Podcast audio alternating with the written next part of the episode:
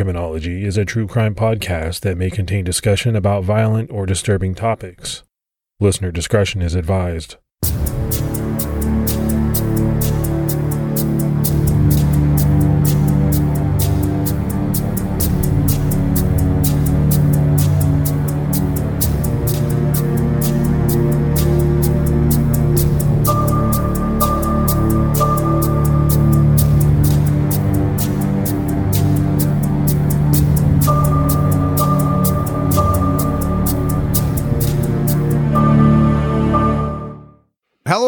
And welcome to episode 58 of the Criminology Podcast. I'm Mike Ferguson. And this is Morph. Wow, Morph, you sound way better than you have in weeks. Yeah, I'm still not 100%, but I am better than I've been, and I'm, I'm excited to get through a whole episode. Well, let's uh, just say you sound 99%. I'll put it that way. Yeah, and I appreciate you doing the episode without me. A lot of people really liked that episode, and I saw a lot of good feedback. So, uh, good good work with that. Yeah, no, it was it was fun. It was different, definitely different, but uh, I had fun with it. We also had some great feedback about last week's episode, the uh, Golden State Killer one year later. Now, I do have to put it out there. I goofed when I was setting up the episode. Instead of putting it out for 10 p.m. on Saturday, I accidentally hit 10 a.m. So the minute I hit the button, the episode went out, but I realized it and I changed it very quickly. The problem with that is all of the people that were subscribed to the podcast, they got notification that, hey, there's a new episode out, but the episode wouldn't play because I had quickly changed it back to 10 p.m. So there was a lot of confusion there. I know a lot of people reached out to you Morph. I had some people reach out to me. So I, I wanted to put it out there, take ownership for that. That was my fault. Having said that, we got some great feedback on that episode and it was a lot of fun, right? To get those people back together Morph. it was almost like a reunion for us yeah, and it's hard to believe that it's been a year since we went down that that long road and to see what's happening with the case and with everybody involved, you know, one year later. Yeah, I think anytime you can talk to Paul Holes, anytime you can talk to some of these people, and especially the sister survivors, right? And people like Debbie Domingo, it's great. The listeners loved it. So much great feedback about those interviews because of the strength. I, I think I hear that a lot, and I feel that when I listen to those interviews. The strength of these women, it radiates when you hear them talk. It's extremely powerful. I'll, I'll, I'll put it that way. Yeah, it's it's very moving to hear some of these stories that they've shared with us on the podcast, and that means a lot that they were willing to do that. And I think listeners appreciated that a lot too. And for those of you that have not listened to that second season of Criminology, all about the East Area Rapist slash Golden State Killer, you know, those episodes are out on Stitcher Premium. And what's great about Stitcher Premium, there's a ton of podcasts, a ton of content, but they also offer a free month trial. So if you, let's say, just wanted to listen to season two of Criminology, I think you could get through that in a month for free. I'll just throw that out there. All right, Morph, we do have some Patreon shout outs to give. We had Lauren Tahan, Dr. Sue Barrett. So we have a doctor in the house. Gotta like that. Ashton Keach and Lauren Schindler. So, you know, great support, new support. And then we have a lot of people that continue to support the podcast month after month, we say it all the time, Morph, it goes a long way towards helping us continue to put out this podcast. I mean, it's not cheap. I don't know if people, you know, realize that, but you know, as the numbers grow, your expenses grow as well for distributing this content. So it's very much appreciated. You know, we say it every week, but it, it's true every week that it goes a long way and, and we appreciate it. And if you'd like to help support the show on Patreon, you can do so by visiting patreon.com slash criminology. And you'll get lots of goodies as a Patreon supporter. We're going to put full interviews for some of the shows that we do out there, including all of the Golden State Killer material from the last episode. So keep an eye on your Patreon feed for that stuff. Time is running out to register for CrimeCon. We'd love to see you in New Orleans, June 7th through June 9th. If you're going to purchase your badge on the CrimeCon website, make sure you use our promo code Criminology19. You'll save 10% off your standard badge. All right, that is it. Let's jump into this episode. Morph, this is a very big case. So big that, you know, it'll take at least two episodes to cover. We're talking about the Green River Killer, Gary Ridgway. This man left a trail of bodies in the Pacific Northwest. And by the time he was caught, the number of his victims, as everything came out, it was staggering. I don't know how it is for you, Mike, but that name Gary Ridgway and the Green River Killer, that's right up there with Ted Bundy and Zodiac for me as far as infamy and that lore of, of true crime about some of the monsters that we talk about on the show. Oh, I would agree with you 100%. And then you look at body count, and there are not many people, especially in the United States, that rival Gary Ridgway in the number of confirmed victims. In 1982, the bodies of five young women were found in or near Washington's Green River. Soon after, more bodies were discovered in different areas of Seattle and Portland, Oregon. Police had a serial killer roaming the streets. Most of the women were sex workers and ranged in age from 15 to 38 years old. The Green River Killer eluded police for two decades until 2001 when Gary Ridgway, then 52 years old, was arrested for the murders. Until his arrest, the Green River killings ranked as one of the nation's most deadliest serial murder cases. Gary Ridgway claimed he killed up to 71 women, but was convicted of killing 49 identified victims. Gary Leon Ridgway was born on February 18th, 1949, in Salt Lake City, Utah, to Thomas and Mary Ridgway. He was the second of three sons born to the couple. His brothers are Gregory and Thomas. In 1960, when Gary was 11, the family moved to 4404 South 175th Street in the McMicken Heights neighborhood in what is now the city of SeaTac, Washington. It's near the SeaTac Airport, which is very close to Seattle's Pacific Highway. Gary's father, Thomas, was a bus driver, and his mother, Mary, worked as a sales clerk at a J.C. Penney store in Seattle. But growing up, Gary witnessed extremely violent arguments between his mother and father. One of Gary's ex girlfriends later recalled a time when Mary broke a plate over her husband Thomas's head, but Thomas didn't retaliate. He just got up from the kitchen table and walked away.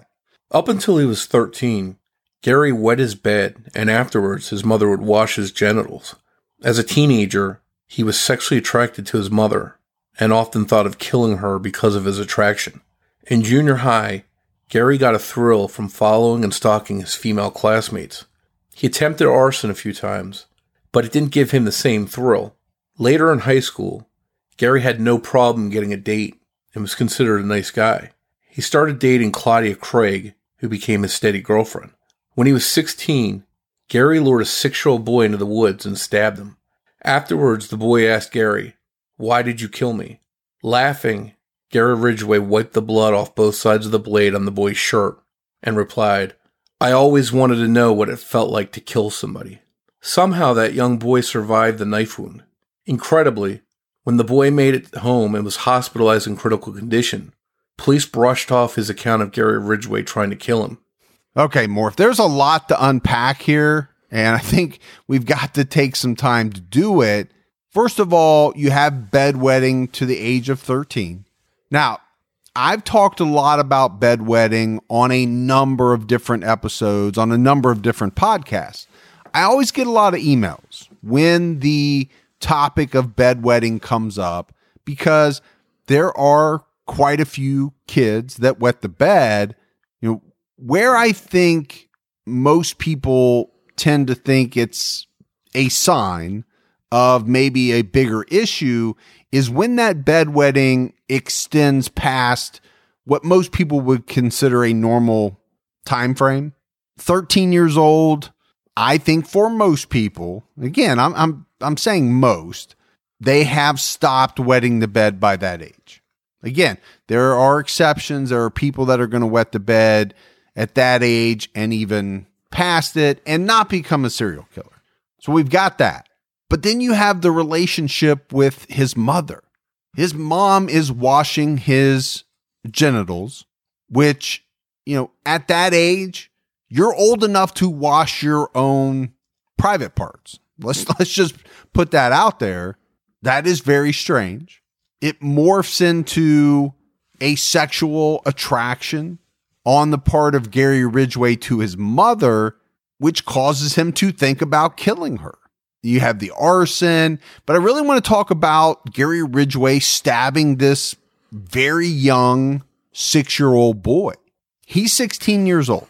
Tells this boy that he just always wanted to know what it felt like to kill someone. This is some real deep, dark, sadistic stuff we're talking about on the part of Gary Ridgway. But then the boy survives and actually tells police who did this to him. And it's like nothing ever happens. There's no follow up. And I'm still trying to wrap my head around how the police didn't do anything when he stabbed that young boy. There's not much information out there about what that result was and why they didn't look at uh, Gary Ridgway closer. But if you're that young child's family, you have to be wondering why this older boy didn't get in some kind of trouble and get reprimanded for what he did to their son. Well, that plus years later, you know they're going to find out what Gary Ridgway did. And then you know that for sure it was him. It's just one of those things where, and we don't have all the facts around that situation, but you just can't believe that something more didn't happen. You know, there's so many warning signs already that early on something was wrong with Gary Ridgway. Now, two months before he graduated high school, Gary got a job painting trucks at a Kenworth trucking company in Renton, Washington. So he graduated Tyee High School in 1969 when he was 20 years old. For most people, that is older than the normal graduation age. There are some sources that talk about the fact that he was held back due to dyslexia he may have had some other issues preventing him from doing well in school, but he graduated. On August 15th, 1970, Gary and Claudia got married. And then just three days later, Gary enlisted in the Navy and the couple moved to San Diego. Soon after that, Gary set out on a six month tour of duty on a supply ship. He eventually landed in Vietnam. He also spent some time in the Philippines. And this is where he first started paying for the services of sex workers. He later said that he disliked Filipino sex workers because of his interactions with them. On July 23, 1971, Gary Ridgway was honorably discharged from the Navy and returned to San Diego. However, Claudia had moved out of their home and into an apartment she shared with a female friend and a male roommate. At that point, Gary moved back to Seattle where he returned to his job at Kenworth. Claudia followed him a few weeks later, and the couple tried to make the marriage work. They moved in with Gary's parents for a bit before running an apartment near SeaTac Airport. But the reunion was short lived, and in August, Gary filed for divorce. The divorce was finalized on January 14, 1972. Afterwards, Claudia returned to San Diego and moved in with a boyfriend she would later marry. The only contested piece of property was a 1963 Ford Fairlane that Gary ended up getting. So this divorce left Gary bitter, and it really caused him to despise his ex wife, Claudia. Later, he would claim that she moved in with several men, and became a sex worker herself following their divorce. So when you think about this, you know, you, it really seems as if Gary Ridgway started looking at his wife in the same light as he did the sex workers that he visited. This is something that would continue throughout the years. In 1972, Gary met a woman named Marcia Winslow. She had been driving along the Renton Loop. This is a popular driving route in Renton, Washington. Gary saw her driving and actually pulled her over in what she described as a police like stop. And I don't know how you could describe it any other way. If you're not a police officer and you're pulling someone over, that's strange. It is a police like stop. But incredibly, the pair began dating not long after. They lived together for about a year before marrying in December of 1973. Gary and Marcia had one child together, a boy named Matthew, who was born in 1975. On the surface, it seemed like Gary and Marcia had a somewhat traditional relationship, but it wasn't long before some of Gary's unusual desires came to light. Gary often took Marcia to all of his favorite outdoor areas of King County, where the couple would have sex. He enjoyed having sex outside and in the woods. Gary was a scavenger, and many times while the couple was out and about, he would pick through refuse at dump sites, searching for items he could sell. Gary turned this into a hobby that continued for many years after. After their son Matthew was born in 1975, Gary and Marcia joined a couple of churches and became very religious. In fact, Marcia later told detectives that Gary became fanatical about religion. He would cry frequently during church services and at night watch television with a Bible in his lap. But despite this newfound religion, Gary and Marcia's marriage began deteriorating, and Gary started getting violent. In one incident, the couple returned home from a party where they had both been drinking. When Marcia got out of the van, someone came up behind her and started choking her. It turned out to be Gary. And apparently, this was something that he did. He liked to sneak up behind her and scare her. Well, probably not too hard to figure out that this was something that was troubling for Marcia. I think it would be troubling for anyone, especially a woman whose husband liked to sneak up behind them, not only scare them, but act like he's going to choke them. I don't know about you, Morph, but my wife's not, uh, she's not having that. Yeah, my wife doesn't doesn't go for those kind of games, and I think Marcia was a little bit unsettled by that. So by 1978, Gary and Marcia were living in a ranch style house in Federal Way near Dash Point State Park. They weren't attending church as much as they had before. Gary started coming home late from work with no explanation, often coming home wet and dirty. He wouldn't explain where he had been or what he had been up to while he was out. Marcia finally had enough, and on July 4th, 1980, the couple separated and she moved to Kent, Washington. She filed for divorce on July 21st and got a restraining order against Gary, who countered with one of his own in August. Both feared the other would become violent. The divorce was finalized in May 1981, and Marcia got custody of Matthew. Gary began paying $275 a month in child support and saw Matthew every other weekend. In early 1981, Gary joined a Parents Without Partners support group, and a few months later he began dating other women. He moved in with one of them in May 1981, but the relationship was mostly a physical one, and she kicked Gary out of her house in December. So, Morph, one thing that strikes me at this point in the story is Gary Ridgway didn't seem to have a problem meeting women. And that's different, right? Than a lot of serial killers that, uh, you know, I've covered over the years. I think you've covered as well.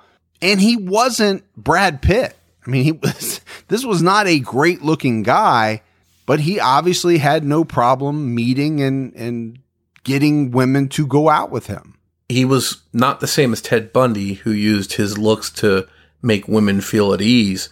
I think Gary Ridgway was a pretty normal guy that didn't have anything special going for him. But you're right, he didn't have any trouble picking up women or meeting women.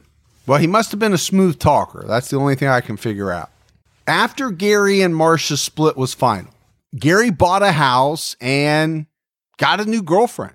Again, Morph, like I said, this guy has no problem picking up women, getting them to go out with him, and not just go on dates. He's able to establish actual relationships with these women. So, you know, there's something to Gary Ridgway. And like I said, it's not his looks. I don't know if it's his charisma. I don't know if it's the way he's able to talk to women because it's not just this this woman that turns out to be his girlfriend. He starts seeing another woman at the same time. And when his girlfriend found out, she ended the relationship. So I think this is important, right? I don't want to sound like I'm harping on it, but the fact that he is constantly searching for women, having some type of relationship with women, it's almost as if he is, I don't know if the word is hypersexual, morph, but there's something like that going on. I think later on that's going to come into play. And and to touch on your point, I think maybe Gary didn't come across as a threat, which is why so many of these women opened up to him. And I think later on, as he becomes a serial killer, that non threatening presence that he puts off is going to help him to get more victims. No, I, I, think it's a great point. So we we've said he's not the Ted Bundy. He's more like the benign neighbor next door. Maybe is is a an apt description. No need to fear Gary Ridgway because he's just this affable guy next door. It was around April of 1982. Gary started having financial problems. As a result of that, he rented his home out to a couple and he actually moved into the garage. A month later, Gary was arrested on suspicion of soliciting what was termed a John patrol. I, think Morph this is a sting operation, right? An undercover female King County Sheriff's deputy out on the street posing as a sex worker. And in this sting operation, they nabbed, I'm sure, a bunch of people, but one of those individuals was Gary Ridgway.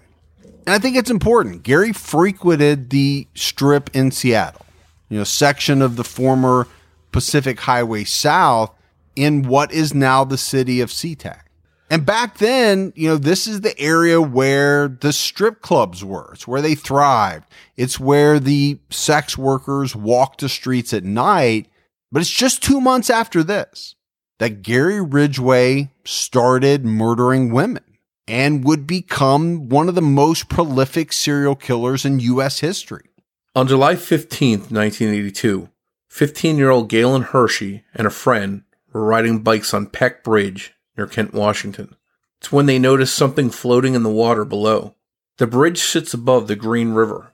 As they were looking towards the river, the object looked like a mannequin floating in the water. They moved closer, and Galen spotted tennis shoes and hair floating under the water. This wasn't a mannequin, it was a human body. Police recovered the body, and the cause of death was strangulation with ligature. The killer used the victim's blue jeans to strangle her. The body was later identified as 16 year old Wendy Lee Coffield. She was last seen on July 8, 1982, and had been living in a foster home. Over the next two months, four more bodies were found along the Green River. 23 year old Deborah Lynn Bonner was last seen in late July 1982 near the Three Bears Motel. This was located at South 216th Street on Pacific Highway South. Deborah, who was nicknamed Dub, grew up in Tacoma, Washington. Her family described her as fun loving, kind hearted. She had a wide circle of friends. But Deborah dropped out of high school after she started hanging out with the wrong crowd. She began abusing alcohol and met a man who became both her boyfriend and her pimp. Deborah traveled around the western part of the U.S. with this man. They lived in hotel rooms and were picked up several times for prostitution. But despite her troubles, Deborah was close to her family and she called home once or twice a week just to stay in touch with her mother, Shirley Bonner.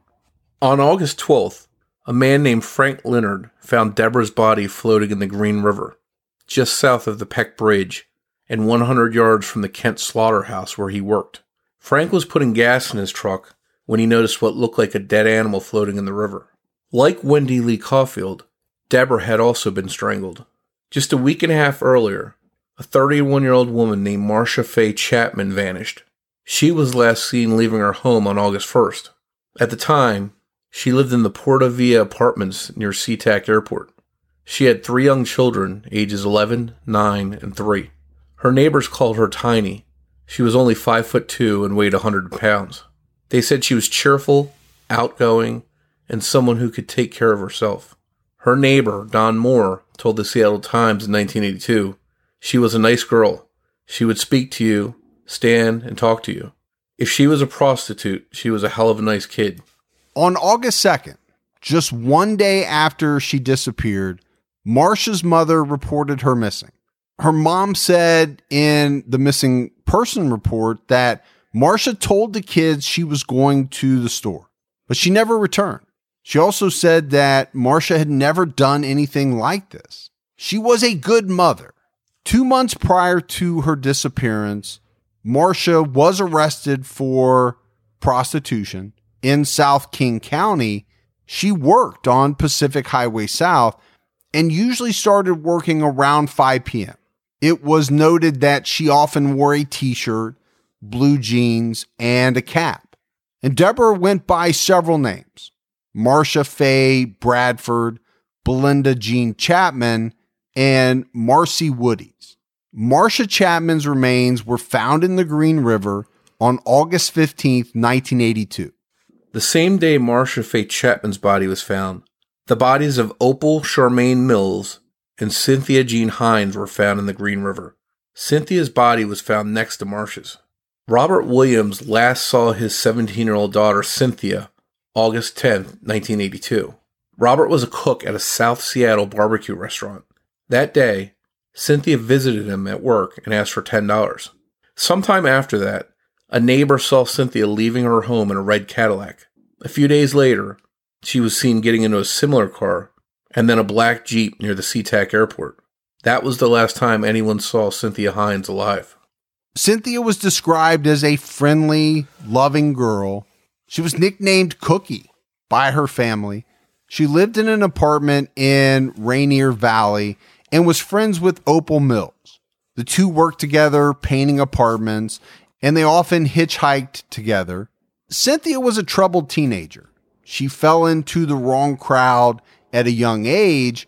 She dropped out of Nathan Hale High School in North Seattle in the late 70s and early 80s. Police questioned her on Seattle's First Avenue and Pacific Highway South, you know, both areas known for prostitution.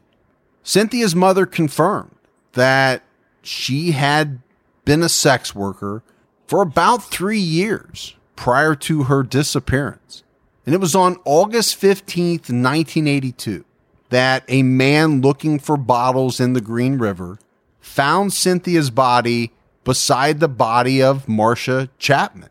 Both were strangled, and their decomposing bodies were held underwater with rocks. Only three days before Cynthia's body was found, 16 year old Opal Charmaine Mills went missing on August 12th. Family members described Opal as very loving. She loved her Lhasa Apso dog, Muffy. She was extremely close to her brother Garrett, and the two were inseparable.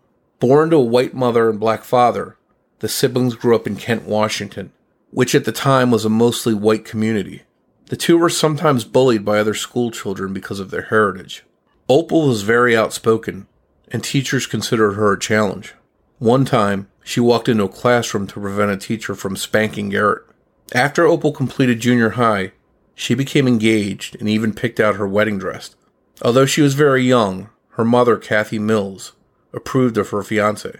Kathy felt there were worse things than marrying young, like frequent hitchhiking, for example, which is something Opal often did.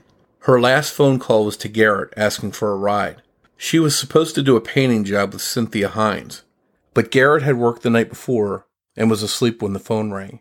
He asked Opal if she could find another ride. On the same day the bodies of Marcia Chapman and Cynthia Hinds were found, Opal's body was found nearby. She too had been strangled. Now, it's not known if Opal was hitchhiking the day that she was killed, but there's a very good possibility that she was. Police noticed several similarities between all five victims. For one thing, all of the victims were sex workers, according to police. The victims' bodies were nude.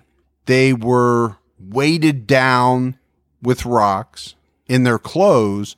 They also had rocks inserted into their body cavities. And then finally, the victims were all strangled, often with pieces of their own clothing.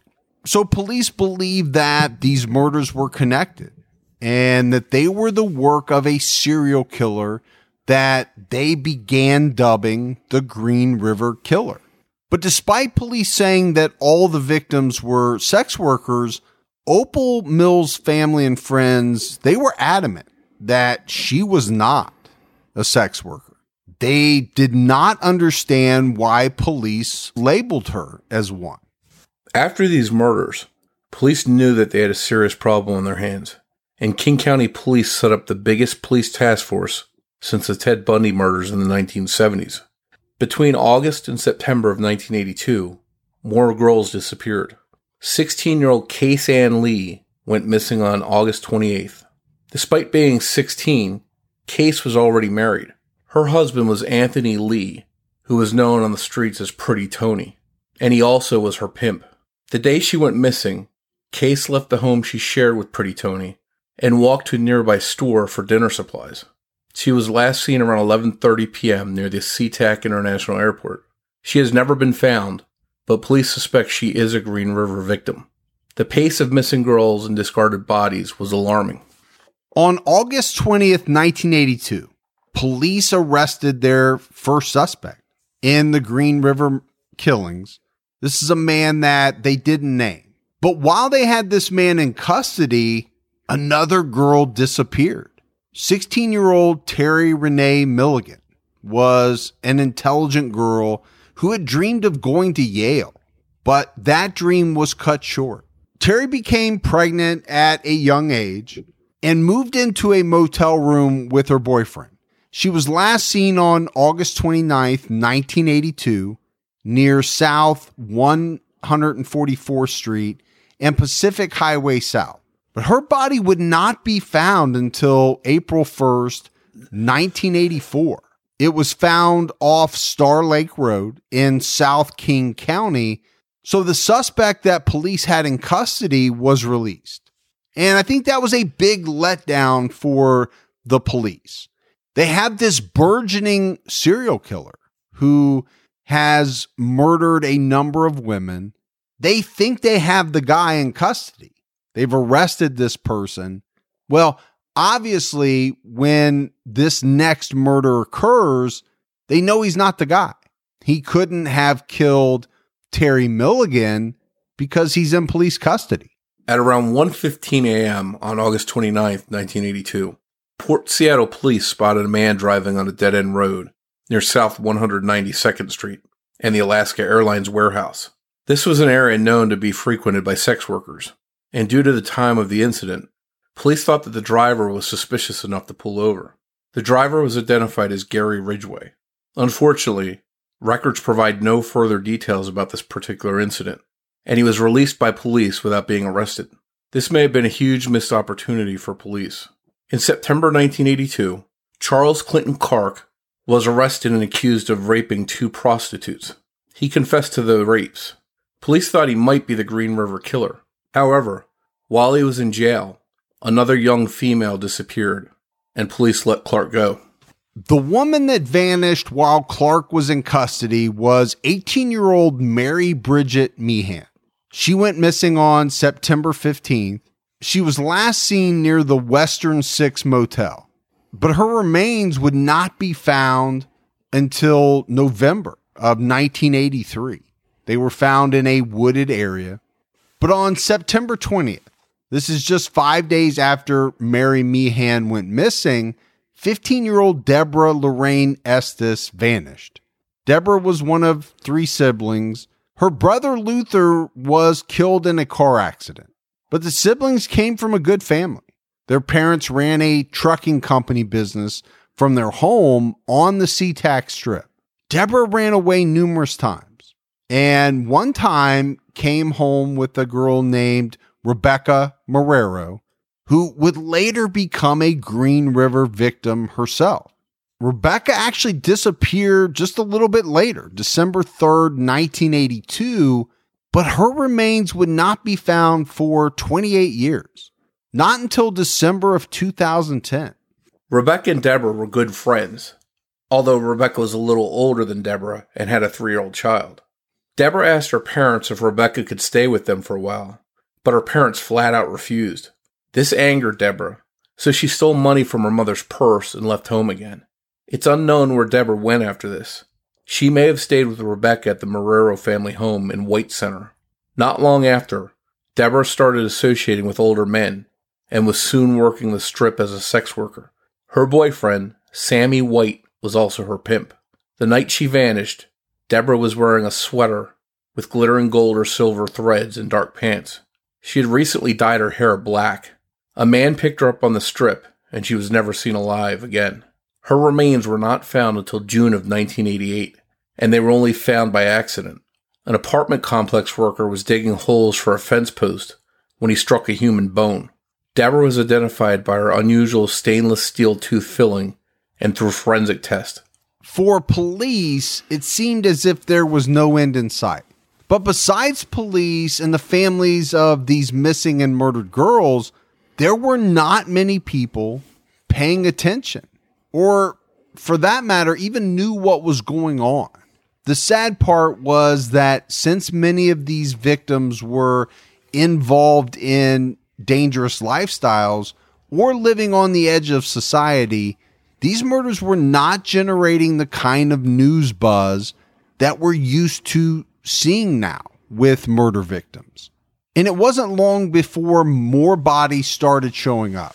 On September 25th, 1982, a biker found the nude body of 17 year old Giselle Ann Lovvorn near some abandoned houses south of the SeaTac International Airport.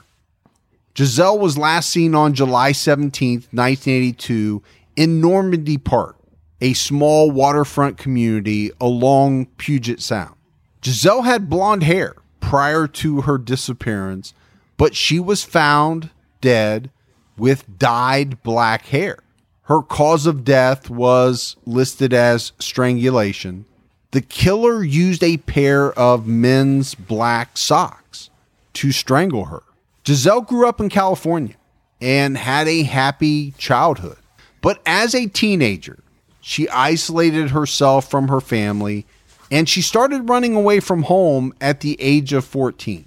She loved the Grateful Dead and became what is known as a deadhead, following the band all over the country to attend their concerts. True crime author Ann Rule mentioned in her 2004 book titled Green River Running Red that Giselle became involved with a taxi driver named James Tyndall. The two moved into a small apartment together. Tyndall said that Giselle turned to prostitution to earn enough money to bail him out of jail. He was in jail on credit card fraud, and this was later confirmed in David Reichert's 2005 book, Chasing the Devil My 20 Year Quest to Capture the Green River Killer. Reichert began investigating the Green River murders in 1982 when he was only 32 years old. It was James Tyndall that reported Giselle missing days after she disappeared, and he supplied police with a photo of her. At first, police were skeptical of his story, but then they discovered he was also involved with other teenage girls who had run away from home. Reichert and another investigator, Earl Tripp, interviewed Tyndall. And Tyndall relayed to the investigators that he had spent the better part of a month playing amateur detective. He had shown Giselle's picture around, reminding people that she had a tattoo of a bird on her breast and wore a ring shaped like a snake. He told a wild story about a stranger he described only as a black man who had threatened to harm him if he continued to look into Giselle's disappearance. That stranger was allegedly Anthony Pretty Tony Lee, who was Kase Ann Lee's husband and pimp. So we have some tie in here, Morph. Remember, Kase Ann Lee had vanished in August 82 when the men questioned Pretty Tony. He told them that he was not involved with Giselle, nor were any of the other pimps on the strip. But despite Tyndall opening up to them, Reichert and Tripp called him a possible suspect. But they didn't have any real evidence against him. On October 7th and 8th, two more victims disappeared. Shawnda Lee Summers, who was 17, and 23 year old Denise Darcel Bush. Both girls vanished in the area of South 144th Street and Pacific Highway South. On June 14, 1985, the girls' remains were found together in Tigard, Oregon. Although only part of Denise's remains were found that day, the rest wouldn't be recovered until February 1990. In early September 1982, a 43 year old taxi driver named Melvin Wayne Foster called King County Police. Foster wanted to give police some information about the Green River murders. He believed that another fellow taxi driver might be the killer. The other taxi driver's name was Dan Smith, and he drove for a company in Federal Way. According to Foster, Smith was not a good guy and talked about killing the women found in the Green River. But Foster's good deed backfired on him, and he officially became the third Green River suspect. On the same day, Mary Bridget Meehan vanished, September 15th, police placed Foster under 24 hour surveillance. For one thing, they believed he fit the FBI profile of the killer. Police searched his house in Lacey twice over a two month period. They took hair and blood samples from him both times. They administered a polygraph test, which Foster failed. And one of the questions that he was asked was whether or not he knew the first five victims. He answered no. And then he turned around and said that he did know the victims. So the results of the polygraph showed that he might have been lying. He claimed he failed the polygraph because he had a nervous condition. On October 4th, 1982, Foster was fed up with the cops constantly watching him. So he retaliated by calling reporters and told them police were harassing him. Foster wanted police to, quote, lay an egg or get off the nest. However, by going public, this only made Foster look worse to police and convinced them that he was the Green River Killer. Challenging police is a psychological trait of serial offenders. Police continued their surveillance of Foster in November of 1982. During the time police were watching him, Mary Meehan, Deborah Estes, Shawnda Summers, and Denise Bush all vanished. Missing person reports were filed on Mary and Denise within two days of their disappearances. Deborah was actually going by the name Betty Jones before she went missing. She had worked with the county's sex crimes detectives and the prosecutor's office as a witness in an unrelated rape case when she vanished. Police did not make any of these latest disappearances known to the public. It wasn't until September 29th when they finally announced that Kase Lee and Terry Milligan were missing. But the disappearances of Mary, Denise, and Deborah were kept from the public.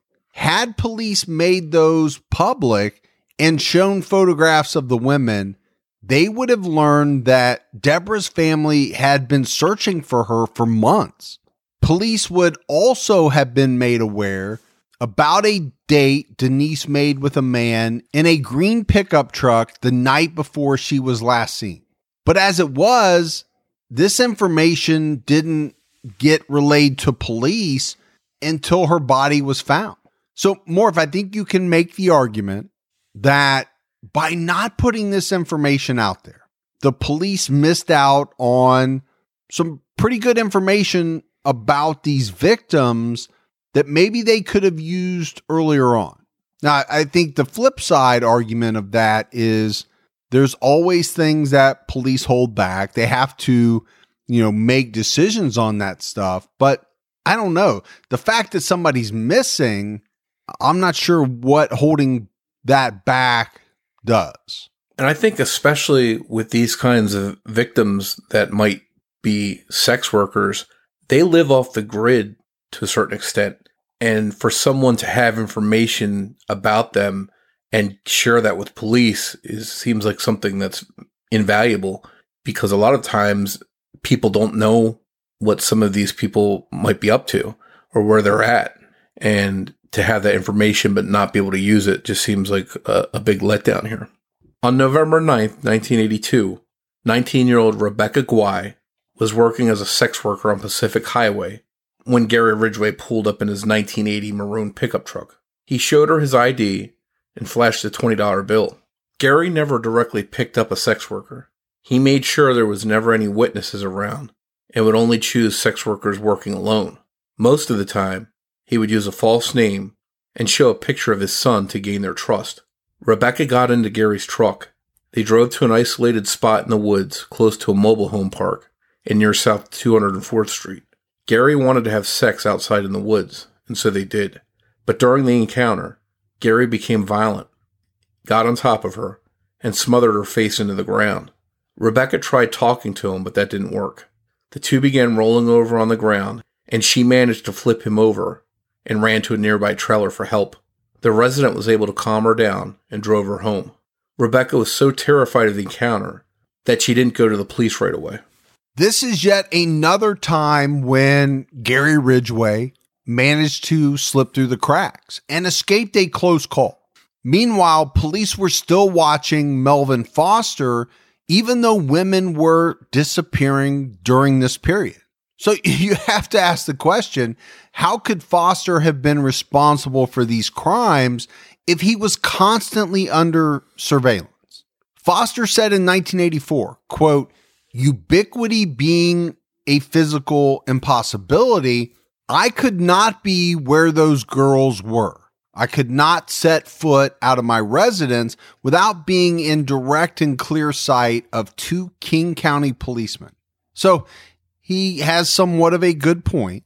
But despite this, police continued to focus on Foster as a suspect, even when another young woman disappeared during this time.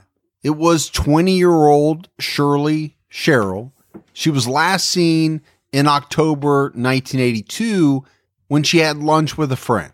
Her remains were found with Shawnda Summers and Denise Bush on June 14, 1985.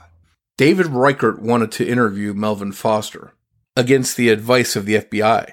The FBI felt that the county should use an older detective because Foster was 43 11 years older than Reichert.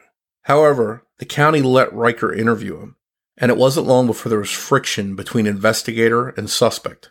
Foster later said in an interview that Reichert wanted to, quote, get me in hand to hand combat. I sent a message back. Anytime, punk.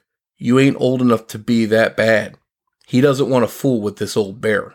So you've got a couple of guys here being macho so I think the question for me, Morph, is did this 11 year age difference, right, between Melvin Foster and Agent Reichert have anything to do with the animosity? As the FBI thought maybe it would, I think it's very possible. If Foster is saying you don't want to mess with this old bear, I get the impression from that that, you know, he's saying this young buck is coming after me we're just not on the same wavelength. We're we're we're in two different generations.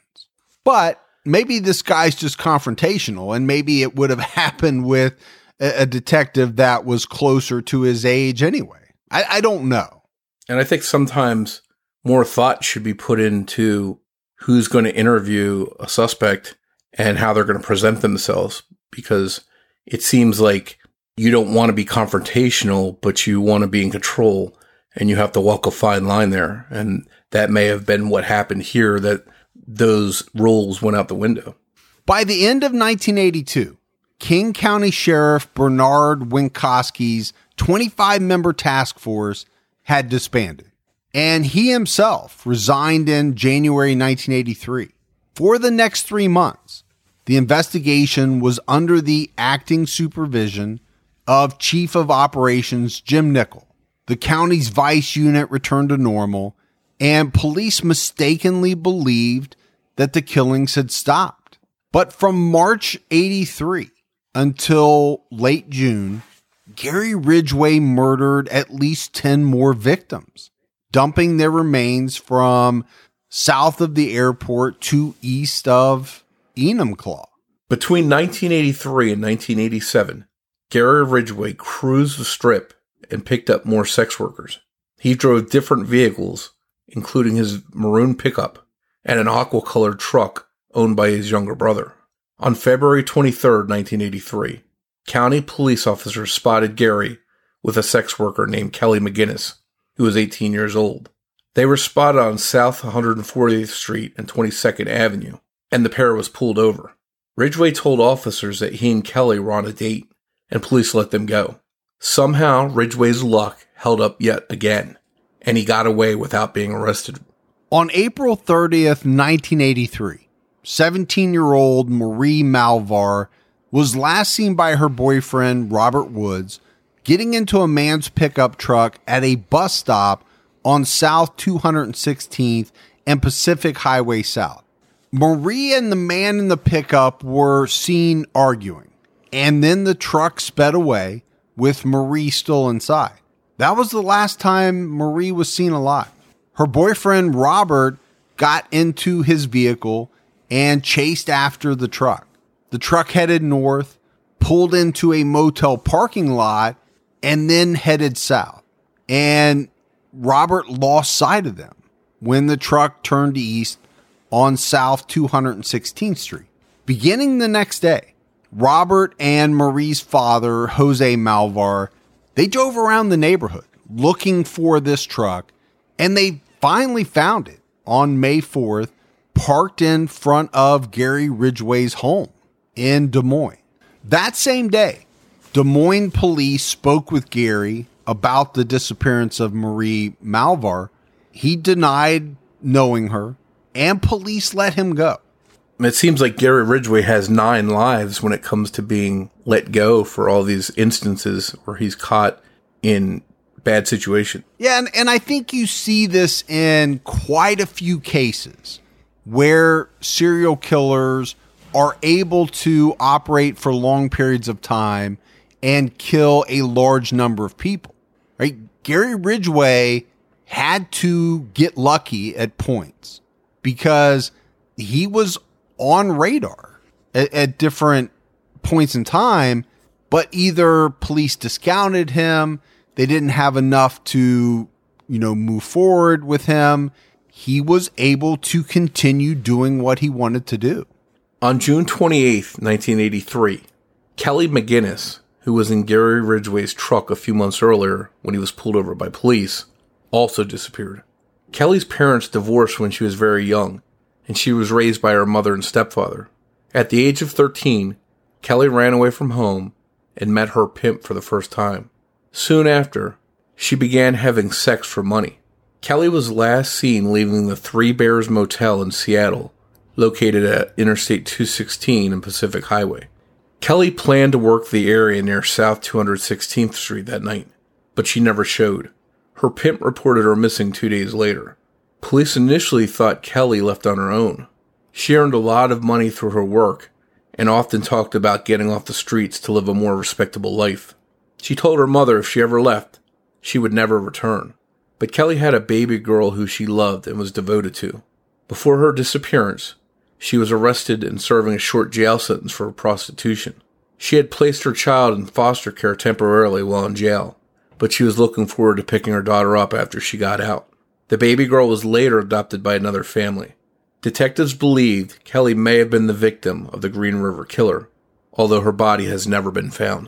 In 1984, 12 more bodies of women were found.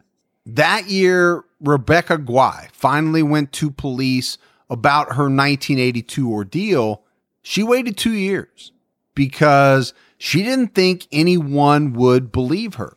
She named Gary Ridgway to police specifically. But again, we've talked about it. He is already on police radar and had been since his prostitution arrest in 1982. But even with all that, police were still focused on Melvin Foster. They continued to surveil Melvin Foster well into 1985. You know, that year, Foster put his car up for sale. A plainclothes officer from the task force answered Foster's ad and bought the car for $1,200. Detectives inspected every inch of that car for trace evidence, but they didn't find anything. And eventually, after I don't know how many years more, Melvin Foster was finally ruled out as a suspect in the murders. By January 1986, the total official Green River victim count was 34, but police were optimistic that they would find and arrest the Green River killer. At that time, the Green River Task Force was comprised of 42 local law enforcement officers and 10 additional FBI agents. Additionally, a $200,000 supercomputer started analyzing massive collection of evidence. Two years prior, Captain Frank Adamson of the King County Sheriff's Office had compiled a list of 45 missing young women from the Seattle area who detectives believed were possible Green River victims. One of those victims was 16 year old Mary Exzetta West. She was last seen on February 6, 1984. Her remains were found in September 1985 when hikers unearthed her bones in Seward Park. A few months later, the remains of Denise Bush and Shirley Sherrill were found, and their names were taken off the missing persons list. By the end of 1986, only 11 women remained on the list.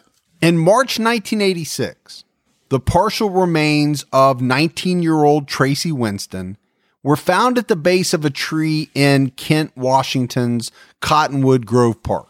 The park is near the Green River and about a quarter of a mile from Peck Bridge. This is where Wendy Coffield was found in 1982. Tracy was last seen on September 12, 1983. Her skull was not recovered until November of 2005. This is when a hiker found it near a logging road off Highway 18. Then in May of 86, a set of bones was found in a wooded area. The victim was identified as Maureen Sue Feeney, 19 years old, was last seen on September 28, 1983. She was reported missing two days later. She became the Green River Killer's 35th confirmed victim. And just a month before her disappearance, Maureen had moved out of her family's home and into a Seattle apartment. So we've got 35 victims, Morph. And by now, the mainstream news was taking notice. This is a large number of bodies piling up in Washington state. This is the Green River near Seattle, which gave its name to the worst string of unsolved serial murders in U.S. history female victims, most prostitutes, all believed killed by the same person. The five bodies of women pulled from the Green River starting in 1982 were only the beginning. With growing disbelief, police in Seattle's King County eventually tied the murders of 41 women and the disappearance of seven others to the same killer, a serial killer they have never caught. The hardest thing to, to come to grips with for a lot of us is that this could have occurred here in our community uh, for such a period of time and, and as we sit here, that person responsible is, is yet to be brought to justice. And may be responsible for a lot more murders. Certainly, if someone could kill 40 people, you could kill 60, and, and I just don't know where it ends. Two sex workers named Dawn White and Paige Miley told detectives about Gary Ridgway's strange behavior in 1983, and he was now rising to the top of the Green River suspect list, and it would only be a matter of time before police would close in on him. And we'll get into more of that in the next episode. Yeah, I think we have a lot more morph to get into in episode two. You know, Gary Ridgway, and I think we said it up front early on. the number of victims is staggering. You know, when you think about in what is really a pretty short amount of time, he murdered just an unbelievable number of women. It seemed that sometimes the pace just jumped up and there would be a couple here, a couple there. And they say that killers get that urge to kill more often. And with Gary Ridgway, that definitely seemed to be the case. And obviously, like we said, there there are a number of additional victims to talk about in the next episode. Not nearly as many as we've talked about in this episode. But what we will get into, you know, is more of the investigation, the arrest, but more of the mindset of Gary Ridgway. Because, you know, obviously once he's caught, once he's behind bars and starts to talk, additional information comes out.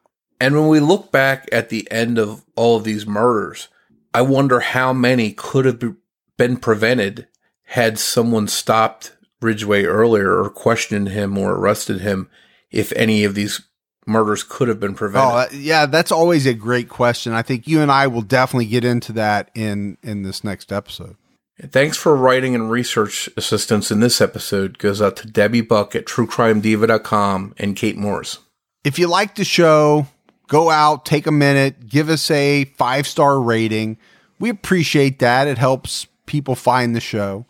And if you want to find us on social media, you can find us on Twitter with the handle at Criminology Pod, or look on Facebook. You'll find us by searching for Criminology Podcast. You can also join our Facebook discussion group, Criminology Podcast Discussion and Fans. All right, so that is it for part one of the Green River Killer, Gary Ridgway. We'll be back with you next Saturday night to wrap it up with what we believe would be the wrap up, right? Morph part two.